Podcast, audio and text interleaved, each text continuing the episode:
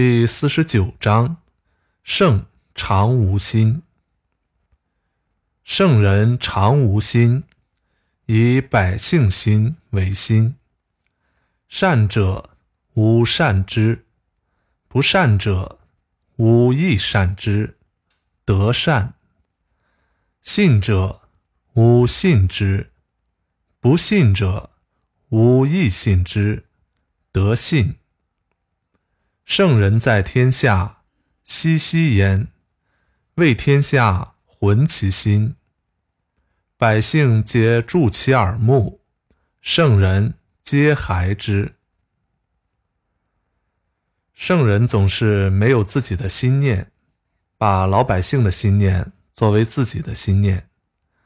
对于善人，我善待于他；对于不善人，我依然善待他。这样就可以在普天之下推行善举，使人人向善。对于守信的人，我信任他；对于不守信的人，我也信任他。这样就可以在普天之下推行诚信，从而使人人守信。得道之人治理天下，总是收敛起自己的欲念，使天下人心。归于淳朴，百姓们常常专注于自己的聪明和智巧，而得道之人使他们回到婴儿般淳朴的状态。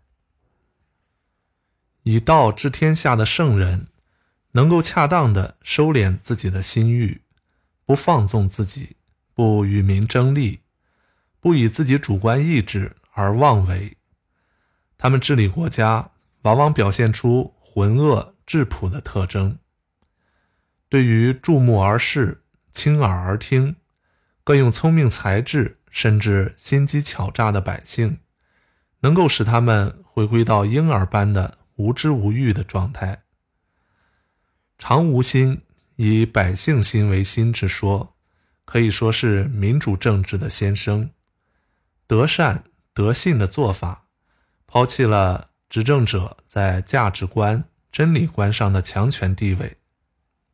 这样一来，社会因保持宽容的多样性而浑心，百姓们摆脱了势必请示的束缚，凭借自己的主见而行。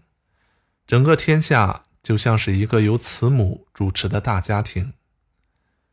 以百姓之心为心，做起来并不是一件容易的事情。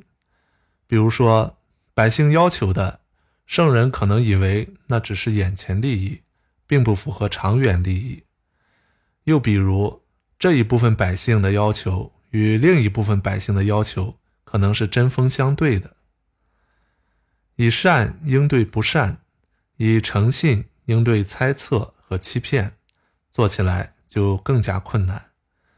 因为人们常常会以眼还眼，以牙还牙。你对我不仁。我就对你不义，以暴制暴，往往会两败俱伤，这是不足为训的。